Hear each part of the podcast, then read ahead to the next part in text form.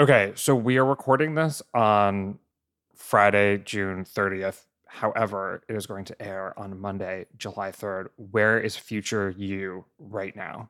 Philadelphia. I'm just going to be literally right here in front of my bookshelf staring at the computer. At home. Okay, so you're in D C. Amelia, you're in Philadelphia.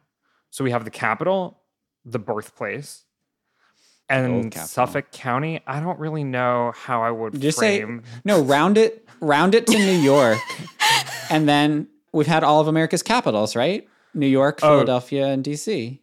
Sorry, is this a history lesson? America has only ever had three capitals, and they are New York, Philadelphia, and D C. I think that's true. In my imagination, like Harrisburg or like Annapolis one t- was like a secret, you know, sleeper capital. Yeah, Wikipedia does the thing where, like, you know, for like three days, the seat of government was like Trenton, New Jersey, and counts that. But um, the only ones that have been the capital for more than a year are the three that we mentioned. What a location to be at for America's birthday. Hello and welcome to the five thirty-eight Politics Podcast. I'm Galen Druk, and I hope everyone is having a nice July fourth long weekend-ish. I know that it's Monday in between the weekend and the holiday, but we'll just call it a long weekend. Last week, the Supreme Court wrapped up its business for the term, closing out a docket that touched on the Voting Rights Act, affirmative action, student loans, business services to L G B T Q people, religious liberty, and the power of state legislatures. It was another term with some high-profile cases coursing right through the heart of America's cultural debates. So after a year in which one Supreme Court decision in particular played a big role in politics, and of course I am talking about the Dobbs decision here, how will this year's docket ricochet through politics, if at all? And what more have we learned about this still quite new six three conservative majority? Plus, it's a holiday weekend of sorts, and it's America's birthday, so we're going to play a game that I'm sure everyone will both love and hate. It's called Name the Best State in America. We will be using data, of course, so you can keep your hot takes because the people have spoken and we have receipts. All right, so is everyone ready here with me for some both rigorous analysis and rowdy gamesmanship? Is senior reporter Amelia Thompson-DeBow. Hey, Amelia. Hey, Galen. Also here with us is senior elections analyst Nathaniel Rakich. Hey, Nathaniel. Hey, Galen. It's been a minute. It's been a minute. Are you ready for some rowdy gamesmanship? Always. So let's begin with this. Amelia, we have now just hours ago wrapped up this term of the Supreme Court. And we're coming off of a year during which we talked about how this one Supreme Court decision in particular, as I mentioned, really sort of resonated politically and was a theme of the midterms and a lot of political coverage over the past year. Are there any cases that you can spot from this term that maybe don't rise to the same level as overturning Roe v. Wade, but that you feel like could have real political consequences in the coming year? It's a hard question because we're back in the territory of cases that are really consequential for the country and for how people live their lives in a lot of different ways, but not really noticeably for most people. So people will see the headlines and they'll kind of move on for the most part. I would say the student loans case is the one that has the biggest potential political impact because Interesting. What happened um, is President Biden had proposed a student loan forgiveness plan that would forgive up to ten thousand dollars of debt, um, depending on if you qualified. And this was challenged by a number of different people, but the challenge that ended up being successful was from a handful of red states. So the plan has been overturned. The Supreme Court's conservatives ruled that Biden exceeded his authority and basically usurped some of Congress's power when he tried to implement this student loan forgiveness program. And the reason that I think this has the biggest potential impact on public opinion is that we're in a really volatile moment for student loans. Not only are we in a situation where people were, you know, essentially told that their their debt was going to be forgiven up to a certain point if they qualified. We're talking about a lot of money. Um, people who are have a lot of student debt, you know, or even a little bit of student debt, that really matters. It's a concrete thing about how you live your life. And then add to that that student loan repayment has been paused for the past couple of years because of the pandemic, but it's slated to resume at the end of the summer. So it's not just that this promise was kind of held out to people and then taken away. They're also going to have to start repaying their loans in a very short period of time. So this is an issue that's going to be on people's minds, and that, I think, makes it likelier that they will be thinking to themselves, wow, wouldn't it have been great if this student loan forgiveness program could have gone through, um, if that's something they support, of course, which is, you know, the as as with all things we talk about, there are significant partisan divides on it. But I think it has a more visceral impact for people because it's about their money. And when Biden did initially enact this executive action, canceling out a certain amount of student loan debt, we kind of said at the time that it seemed likely the Supreme Court would overturn it, but there was a lot of pressure on Biden to do so. So this has kind of played out the way that we expected, which is Biden really wants to shore up, in particular, maybe support amongst young people, maybe a little support on the left, enacts a popular policy amongst that part of his coalition. It gets overturned by the Supreme Court, maybe making people even more frustrated. So you can sort of really feel the political aspect of this, regardless of whether or not this was decided correctly, because I think a lot of people, even in the middle or on the left, would say, or even Biden himself and some of the people who work with him have suggested that he doesn't have the authority to do this. It was, yeah, I mean, it, yeah, the, the legal basis of this is complicated, and it was, it was not, I mean, the, the decision was six three, but there, there were a lot of people, like commentators, who were kind of like, maybe this shouldn't have been a thing. Mm-hmm. Um, but that's obviously not how it's going to play out politically. Right, right. There's obviously, we should always say, big differences between legal theory and politics. Uh, but Nathaniel, get in here. Do you sort of see the student loan debt case similarly, or is there another case you want to sort of bring up and spotlight as politically salient?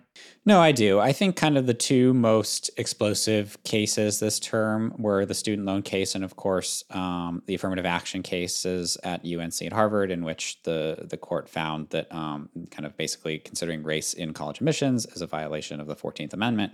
Um, but if you look at polling of the issues, the student forgiveness of student loans is much more popular than affirmative action, or I should say account, kind of including race in um, in college admissions. So there's a national poll from Marquette Law School that found that sixty-three percent of Americans uh, favor the forgiveness of up to twenty thousand dollars of federal student loan debt. But then there is a C B S News YouGov poll that found that seventy percent of Americans think that colleges should not be allowed to consider race in admissions. Now, I should note that polling on affirmative action is complicated, so the kind of the quest, the way you ask the question yeah. matters a lot. So, for example, the same poll actually found when people asked, "What do you think of affirmative action programs?" fifty-three percent said they should be continued, and only forty-seven percent thought they should be abolished. So, it seems like there's some kind of either framing or informational disconnect there.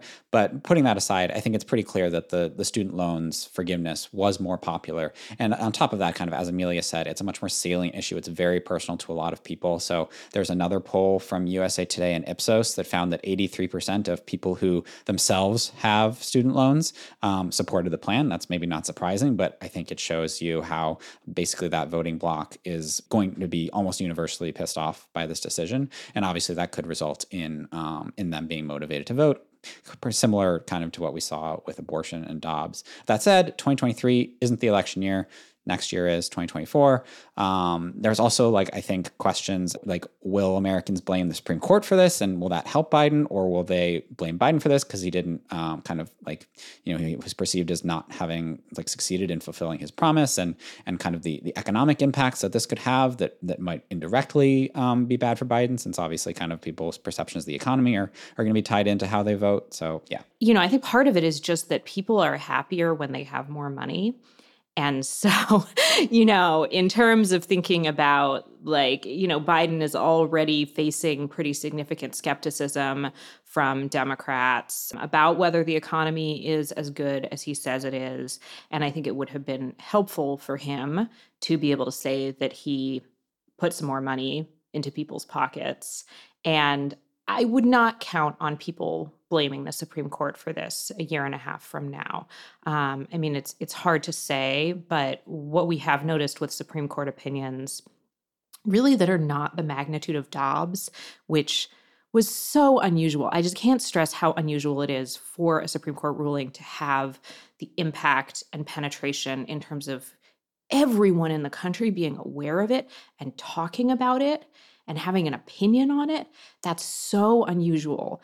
And what we usually see with the Supreme Court is people pay attention maybe for a couple of weeks at the end of June, they read the headlines, and then everyone just kind of forgets about it.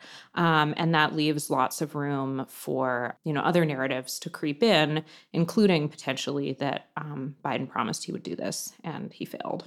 And isn't that a problem? So that's the political ecosystem perspective of this Supreme Court term. That's not to say there are not other cases that people are either happy about or frustrated with, but just in terms of what might have a more immediate political impact, if really anything does. And, you know, to your point, Amelia, it's fair to question whether or not anything will be salient a year and a half from now, given that in two months, we're probably going to be like, wait, what was even on the Supreme Court docket last term?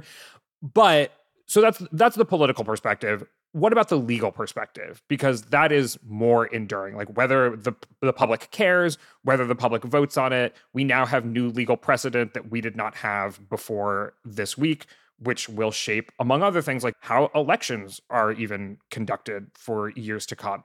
So if you had to spotlight a case or two in terms of having the most significant legal impact, what would it be? Well, again, that's kind of a hard question, because I think if you asked a lawyer this, they might pull out a case that, you know, is really not going to be interesting to people who are about like not, contract you know, law. Steeped in...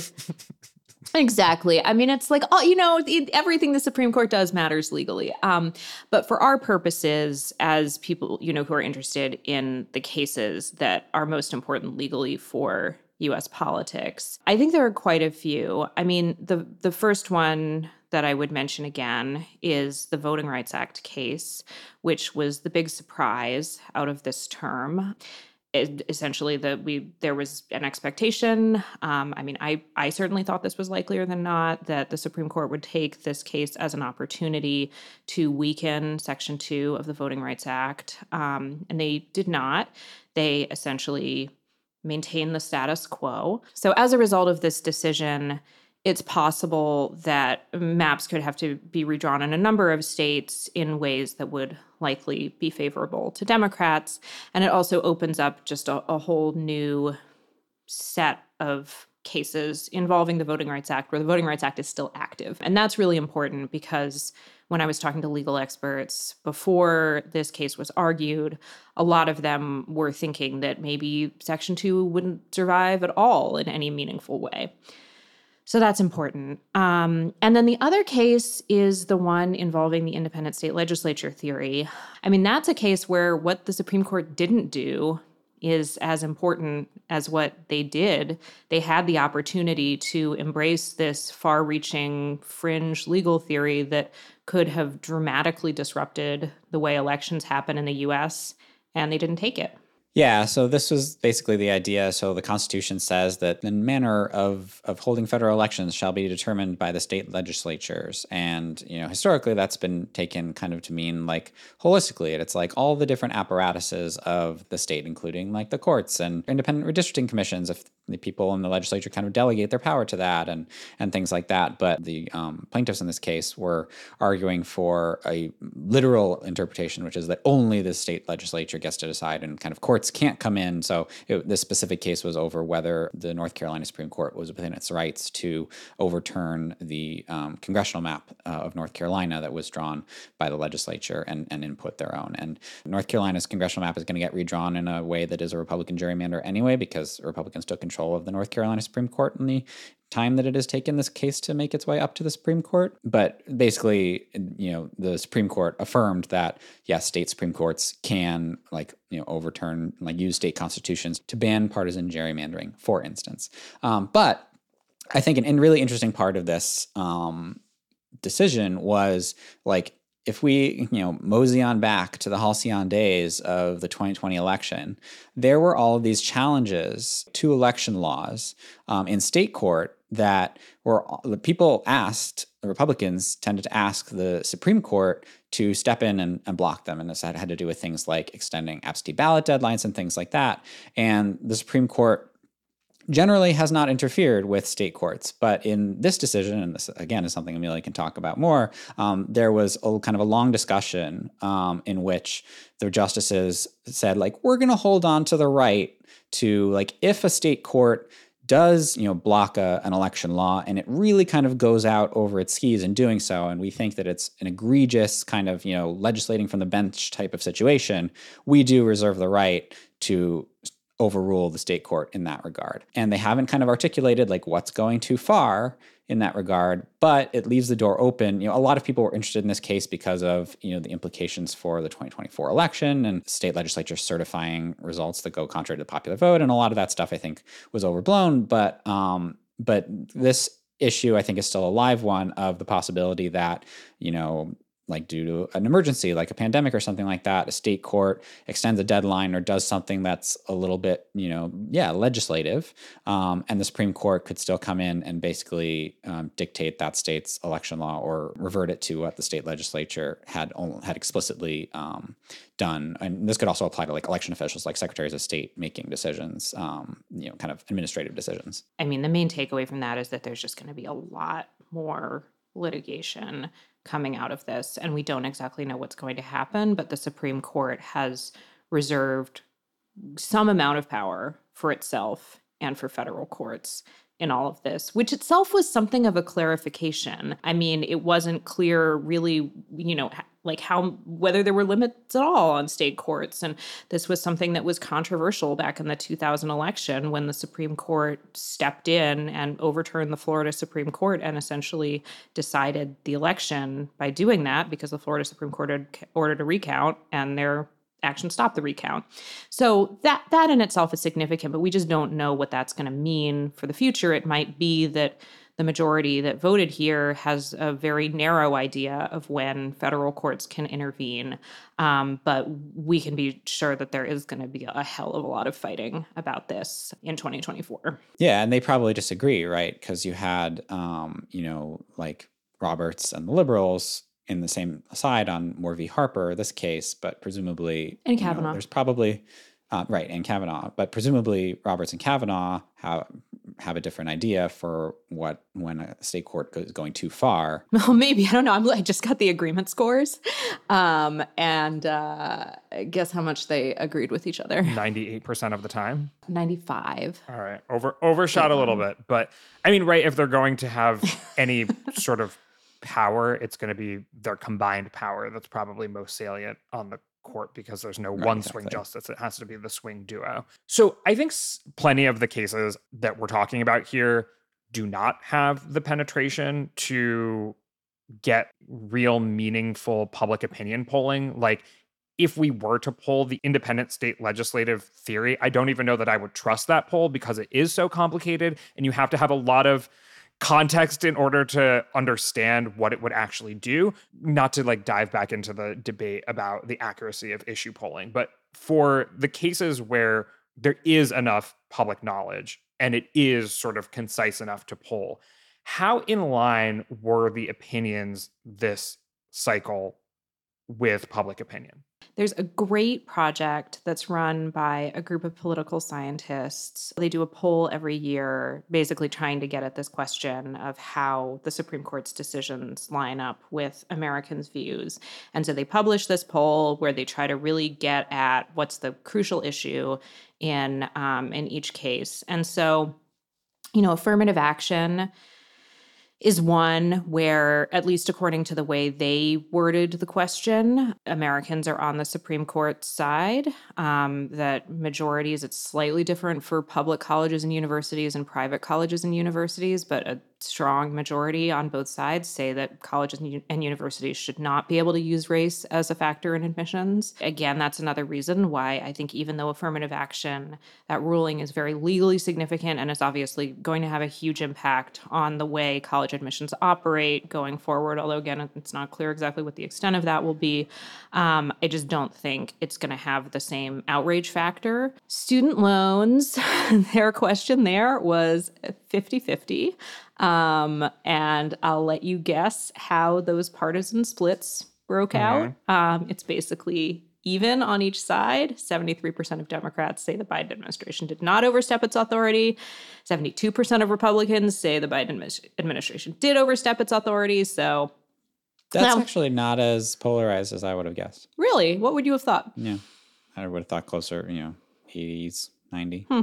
I don't know. Maybe it's the way that it, it's like these are pretty technically worded questions, so maybe they was give. Biden mentioned. Yeah, the... Biden was mentioned. Okay, so that's like your trigger word. I still am surprised. Yeah. Yeah, and then a case we haven't really talked about um, that came down on Friday is another one that I think it's easier to get an opinion on, and this is a case about whether the First Amendment free speech um, protection um, in this specific case allowed a web designer who doesn't believe in same-sex marriage um, to violate Colorado's anti-discrimination law.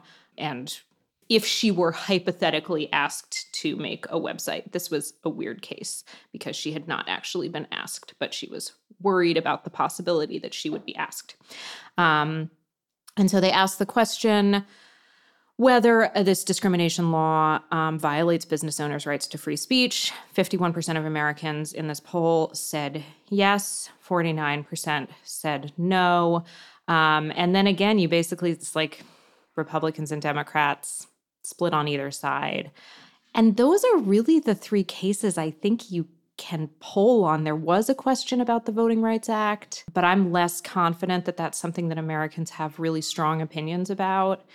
And, um, you know, there's some really significant rulings, like a ruling about the Clean Water Act that they asked a poll question about. But, like, I, you know, you stop a person on the street and ask them that question, I think they're going to they're gonna have a hard time figuring out exactly what's going on there because these are super – and that's not to, like, denigrate anyone's intelligence. These are super technical and hard-to-follow cases.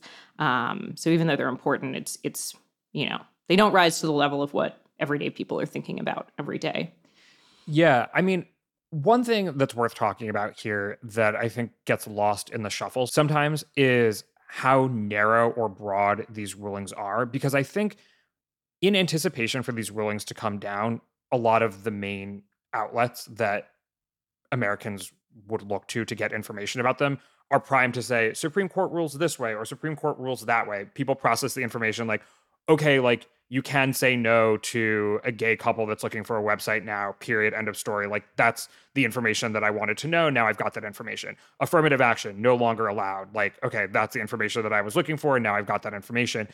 But if you read these opinions, which all of us have to varying degrees, it gets a lot more complicated than that in terms of how broad, how broadly affirmative action is now unconstitutional or how broadly a business is free to refuse service to somebody based on, you know, closely held beliefs and the, ex- the you know, the First Amendment rights they have to express them. So on these three cases that seem to touch the sort of social cultural debates more directly, how broad were these opinions? Well, I think affirmative action, there was a kind of interesting debate about whether that went as far as people would have expected for someone like John Roberts, um, who wrote the opinion, because it did it did say that the way that colleges and universities at U N C and Harvard specifically are using race is not allowed. Um, you're not allowed to use like race as a sort of organizing factor in admissions, but that you can use the people, applicants can talk about their race in a way that illuminates how it's affected their lives. And that is not a violation of the fourteenth Amendment, which of course led to, I saw a bunch of people tweeting that like every college in the U S is going to have a supplementary essay next year with like the exact wording from the Supreme Court ruling that's like, how has race affected your life? And and then they, colleges and, and universities can take that into account.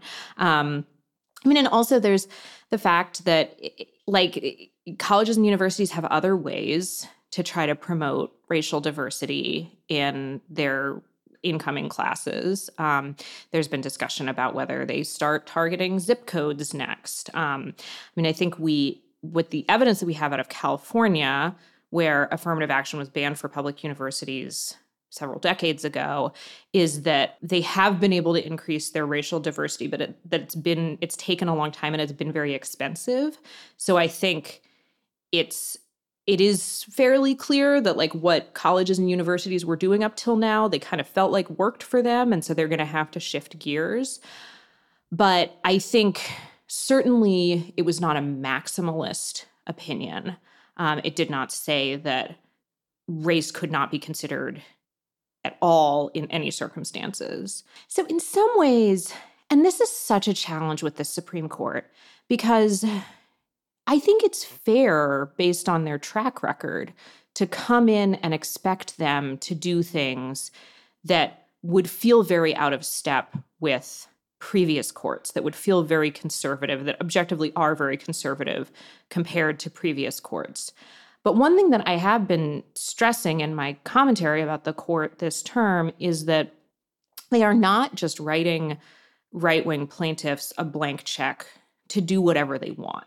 Um, and, you know, we saw that in a couple of the cases that came forward. And so some of what is anchoring people in thinking about what their expectations should be for the case is how extreme the question is, which is, of course, like the kind of outer bounds of like, how far could this go? And people are really expecting the court to go far because they have gone really far, you know? I mean, they overturned Roe versus Wade last year. Like, this is not a nutty thing. But they're not going to do that in every instance. And so I think it's genuinely hard to do that kind of expectation setting and to not be surprised, because conservatives are coming to the Supreme Court with the things they really want to get accomplished that they would not have asked previous courts because they didn't think they would go through. And so some of them are not going to go through in the way that they want. And figuring out, like, relatively speaking, does it make it narrower than you think? Does it make it broader than you think? Like, it, it's it's genuinely tricky. And um, I think there can be genuine differences of opinion. Right. And part it. of this aspect is that cases that you wouldn't have previously expected to make it to the Supreme Court now make it. And I think you were alluding to that in the website right, exactly. three oh three case, which is that the person who brought the complaint had never been asked to make a website for a same-sex couple, but was saying they were afraid of starting their business because of because of Colorado's non-discrimination law. They may very well be asked to do so, and they would not feel comfortable with that. And they brought the case based on the sort of prospect of something happening, which I've heard suggested in a previous court would not have even been reviewed because the actual violation of free speech that she claims could happen hasn't happened yet. Right. Because there's a standard that you, to be able to bring a lawsuit, you have to have been concretely injured in some way. You have to have like a real stake in it. And so that also could have been a really easy exit ramp for the justices on that case. You know, they've they've done this in the past where there's been a big case and then they've kind of, they've taken it and then they've ended up ruling, you know, sort of like, oh, actually for procedural reasons, like this this person couldn't bring the lawsuit, or, you know, we don't have jurisdiction or something like that. So they don't end up reaching a decision about the actual facts of the case. And that's another thing the court could have done. And they also did not do that. They reached the merits on this. Yeah, so we should just take a moment here to acknowledge the complication in trying to assess how conservative, liberal, or moderate a court is, because there are lots of different ways to assess the cases that get brought up, the cases that make it to the merits, how they actually rule directionally, how broad or narrow the case ends up being. It gets complicated. But I think we can fairly say that this is, I, I, actually, I don't want to assert anything. How conservative is this court compared to historical standards? I haven't seen the Martin Quinn scores yet. We're taping on Friday, um, so that'll be publishing next week if folks are interested. But what I'm seeing in the preliminary agreement scores that I'm getting, it looks pretty similar to what we've seen in previous terms, where Roberts and Kavanaugh are the the justices who are most often in the majority, and then it sort of drops off, and someone like Clarence Thomas actually isn't in the majority as much because he tends to kind of be um, a little bit more off on his own wavelength on cases where where more of there might be more overlap between um, liberal and conservative justices, although I don't yet have the data for close cases, which is what I'm really interested in. But anyway, what I'm seeing, what I'm saying is that what I'm seeing is not all that different from previous terms. Um, I mean, and we saw some like kind of, you know, some of the same breaks from expectation that we've seen in the past, like Neil Gorsuch went his own way on several high-profile cases, including some cases on Indian law, which is just a really interesting thing about Neil Gorsuch. He was um, a circuit court judge in Colorado for a long time, and they get a lot of Indian law cases in that circuit just because that's where Indian reservations happen to be, and so he's much more experienced with these types of cases than a judge from another part of the country. And so the speculation is that because he's more familiar, he has more of this sympathy with plaintiffs who, um, or just with with the side of the case that generally would get the liberal votes. Um, so, you know, I don't see I don't see evidence at this point that we there is a huge break from the past. But the big, big, big caveat to that is that we do not have a good way of measuring how the docket is changing from year to year. And that is the thing that is so important for understanding, really, is the court moving to the left or the right relative of where it was last year? Because in every year, we can see how the justices voted relative to each other. And that doesn't shift all that much, or that has not shifted all that much in the past couple of years. And on some things, even not major changes from the Roberts, you know, the sort of earlier Roberts era. Um, I think there are still some ways in which this court is kind of operating the same way that it did even when Kennedy was on the court. And that doesn't mean the court's not conservative. It still was very conservative, but it wasn't um, as aggressive, particularly on kind of social, politically charged culture war issues, in large part because those were the places where Kennedy tended to swing. But that's one of the places where you see a change. So I'm sorry, I'm giving you a deeply unsatisfying answer, but I don't see evidence that the court is getting less conservative. Again, with the giant caveat that we don't have a way to measure, were they getting more extreme cases this year? Were they getting more extreme, like more extreme cases last year? Like, how do you weigh something like a Dobbs, which is obviously like a generation-defining Supreme Court case, against another normal, much more normal Supreme Court term? Those are all questions that are that are very hard to answer quantitatively. Okay, final question here before we move on to our game, which is, are there any sleeper cases that anyone wants to shout out? As you mentioned from the beginning, Amelia, there are cases that legal nerds will find far more important than the general public finds, that may come back to shape our lives in ways that we don't even know right now. But are there any cases like that that we can shout out this term? There were a couple that stood out to me. I think there were, you know, there were a lot of really interesting cases this term. And one of them had to do with the E P A's authority under the Clean Water Act, um, which is a sentence that I think is going to make most people's eyes glaze over real fast, but is actually incredibly important for the federal government's power to protect wetlands and to curb pollution. So the decision that was made in this case um, by a five-justice majority with um, Samuel Alito writing for the majority was a very significant blow to the E P A's authority, and it was a very significant blow more generally to administrative agencies' power.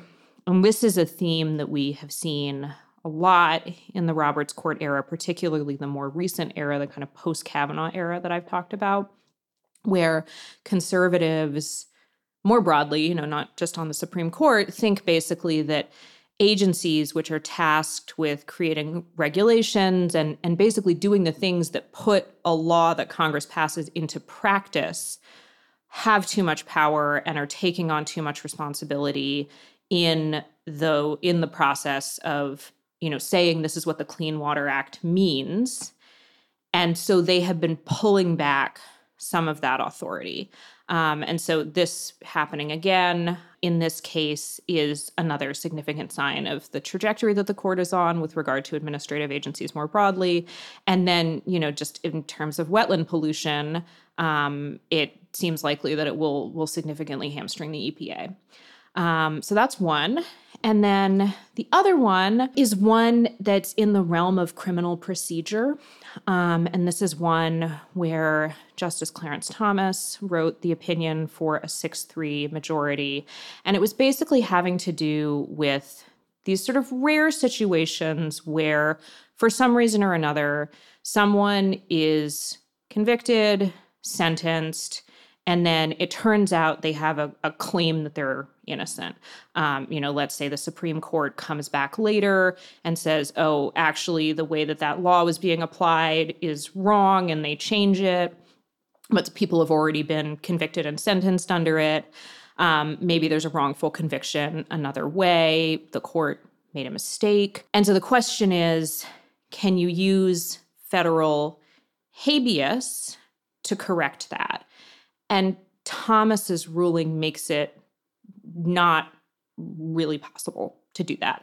And so, you know, in practical terms, that's going to make it much harder for people who are in these situations where they may have been wrongfully convicted or where, you know, they were convicted under what seemed like the law at the time, but then the Supreme Court has come back and said, no, actually, that's the wrong interpretation, which happens all the time with, I mean, not all the time, but happens frequently with these big criminal laws where there are tons of legal questions afterward, and these laws just keep coming back to the Supreme Court over and over again, and like the sort of specifics of like, how does this get applied? And the Supreme Court clarifies. And so this is a like a, this is an active thing, and it's a very restrictive reading. And there was a dissent from Justice Ketanji Brown Jackson that sort of had had her objections to this. And, and one thing she said was that the opinion, quote, unjustifiably closes off all avenues for certain defendants to secure meaningful consideration of their innocence claims.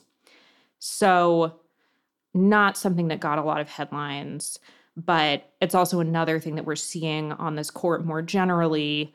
It's a pretty anti-defendant stance, rulings that are not helpful for criminal defendants in the federal system.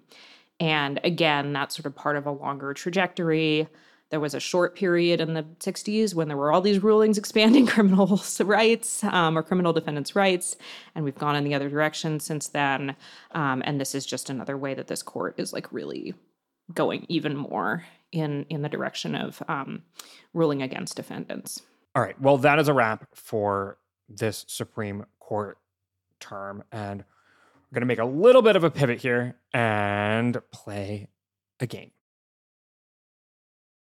Today's podcast is brought to you by Shopify. Ready to make the smartest choice for your business? Say hello to Shopify, the global commerce platform that makes selling a breeze.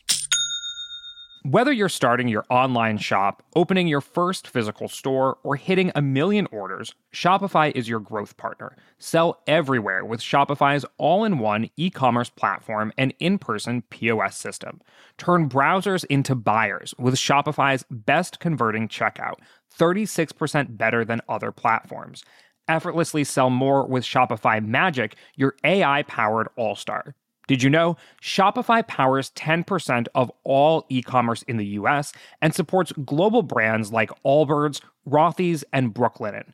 Join millions of successful entrepreneurs across one hundred seventy-five countries backed by Shopify's extensive support and help resources. Because businesses that grow, grow with Shopify. Start your success story today. Sign up for a one dollar per month trial period at shopify.com slash 538. That's the numbers, not the letters. Shopify.com slash 538. Hey, I'm Andy Mitchell, a New York Times bestselling author. And I'm Sabrina Kohlberg, a morning television producer. We're moms of toddlers and best friends of twenty years. And we both love to talk about being parents, yes, but also pop culture. So we're combining our two interests by talking to celebrities, writers, and fellow scholars of T V and movies. Cinema, really. About what we all can learn from the fictional moms we love to watch. From A B C Audio and Good Morning America, Pop Culture Moms is out now wherever you listen to podcasts.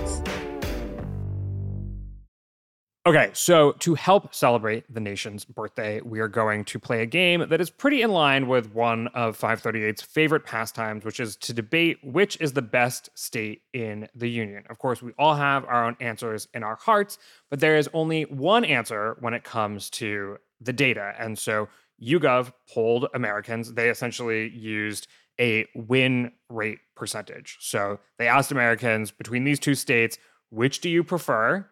And the state that won the most, wow, we're claiming is the most popular state in the country. And the state that won the least, state or territory that won the least, we're saying is the least popular state in America.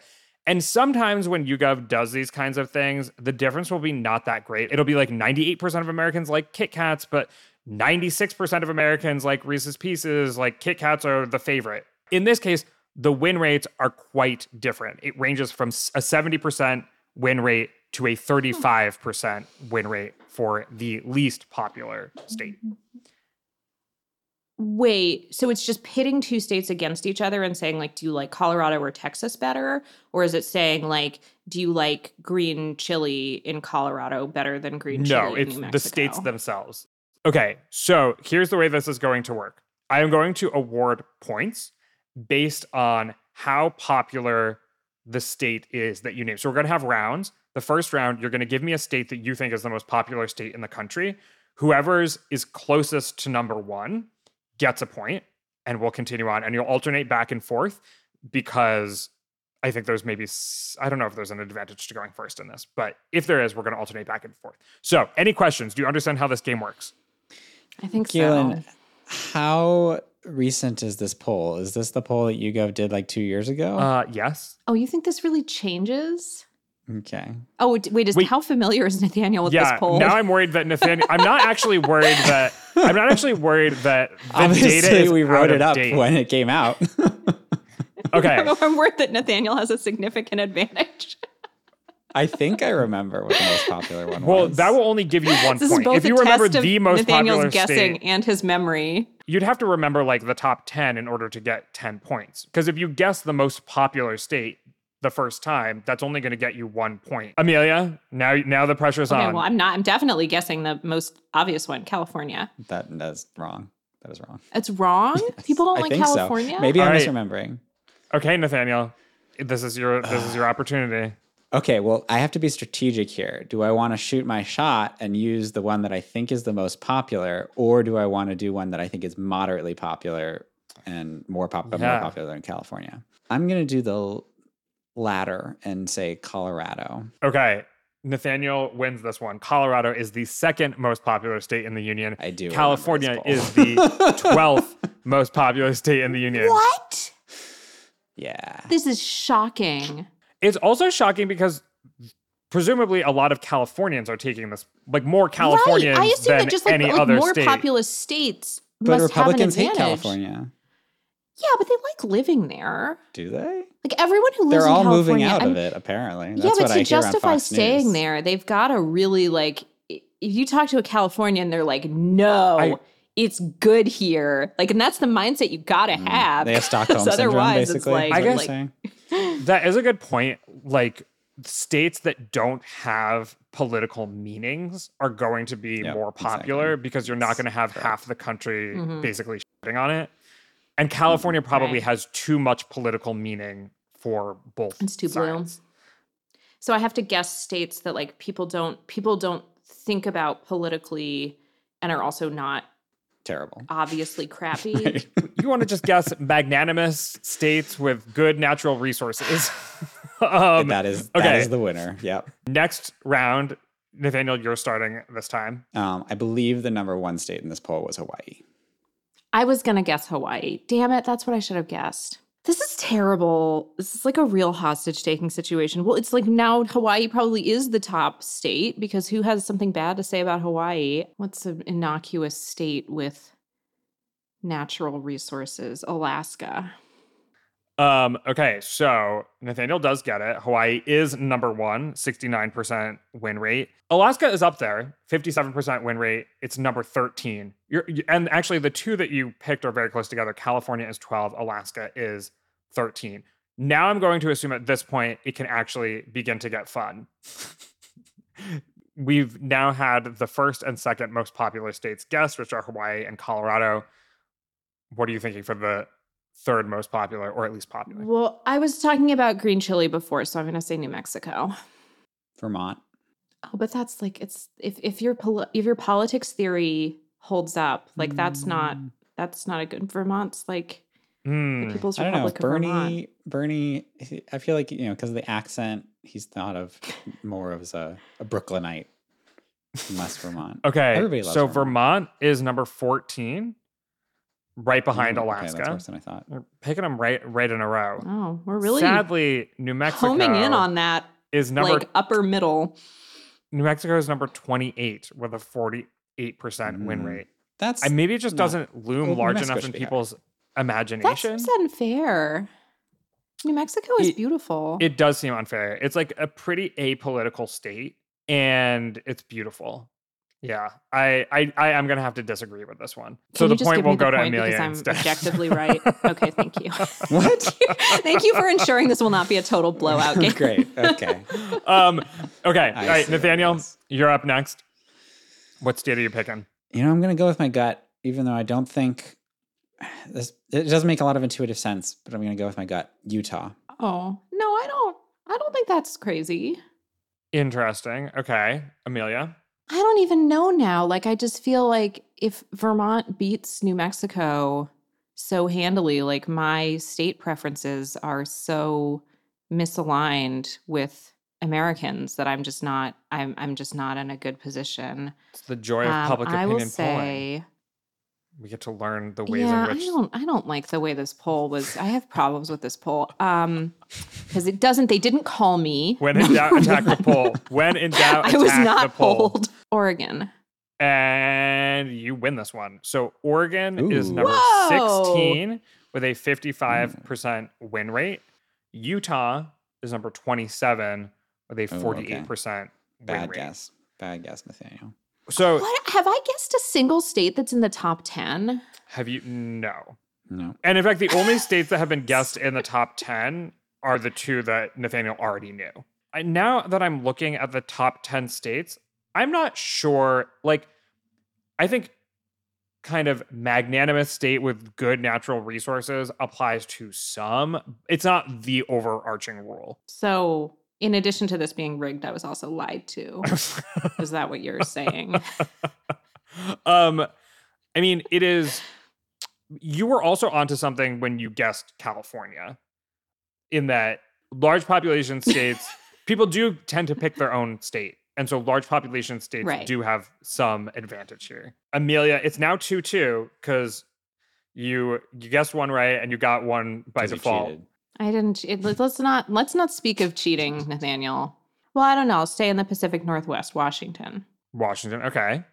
All right, Nathaniel. I mean, Galen's hint is making me think Texas, but I would be surprised if Texas was in the top ten. I just don't. I don't. I think like that's too Florida? Political. Yeah. Same with Florida. Yeah. I was thinking about Florida, but um, I don't know. People have such strong opinions about Florida. Yeah, but it might be. It might be the kind of thing where like normies are like, what are you talking about? Disney World's there and it has nice beaches, so who cares about the politics? Um, so I'll say Florida. Washington comes in at fifteen with a oh, fifty-six. Okay. I mean, the Americans don't see have I a guessed, real like, difference. Have I yeah, guessed, guessed like, like a bunch of states sixteen, in a row? Yeah. You guys have guessed, tw- yeah, twelve through sixteen. California, Alaska, Vermont, Washington, and Oregon. Florida, Nathaniel was right. To the general public, Florida is sunshine and beaches, and it comes in at number six with a sixty-one percent All win right. rate. Oh. Florida. Okay, so now now I'm going to guess Texas because I'm just really curious. Well, it's not your turn. Um, although I think Nathaniel gets to guess first. No, it's my turn first. Yeah. Yeah. All right, Nathaniel, go ahead. Mm, mm, mm, mm, mm. Another personal favorite, Maine. Maine. Oh, Maine's a good one. Lobster. People like lobster. Um, are you sticking sticking with Texas? Sure. All right, you won it, Amelia. Mm-hmm. Um, Woo! Yeah, that is true. Texas more popular than Maine, but by a smidge. So Texas is number ten, Maine is number eleven. Oh, you have now you have avoided the top ten for the most part, but you have guessed ten through sixteen. Okay, so it is three three. We're, we now have a tie. This is going to be the final guess, and we are starting with you, Amelia. Okay, so I'm going to do what I feel is a very American thing and guess my home state of Virginia. I'm daring you to guess Massachusetts now, Nathaniel, and we'll see. Well, actually, maybe we'll I will. See which one's better. Actually, that's not a bad idea, because then we can finally determine which of our hometowns is best. Sure, what the hell, Massachusetts. My real guess was going to be um, Arizona, but... And the truth is, Nathaniel, that you would have lost either way, because Virginia oh, all right. is the third most Virginia. popular state in the country. Really? All right. Yeah. I did not Should have given that. your home state more credit earlier on, Amelia.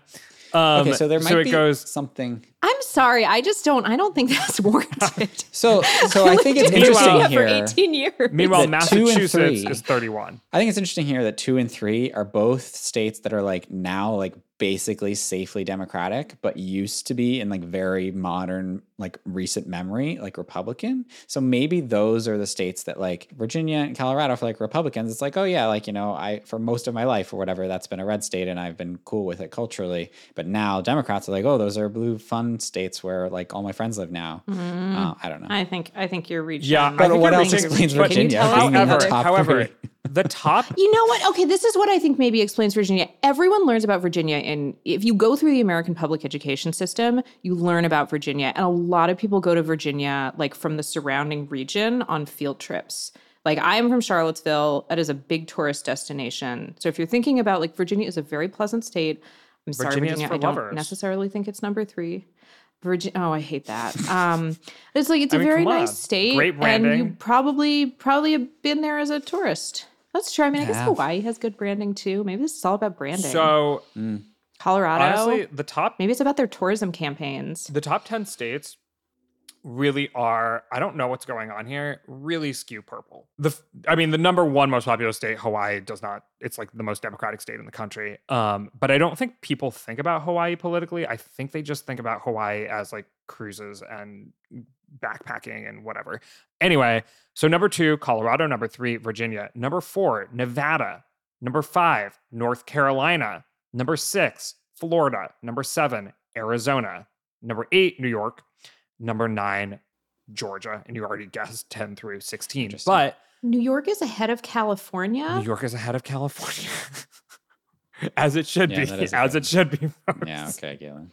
Yeah, which of those which of those places smells like trash in the summer? I guess I that's mean, just New York City. The rest of New York doesn't smell like trash. Uh So, yeah, a lot of purple states. I mean, it's a lot of big states. It's a lot of purple states. Um, but it's not the biggest state. Okay, the least popular states. So, least popular is District of Columbia, not a state, at thirty-five percent.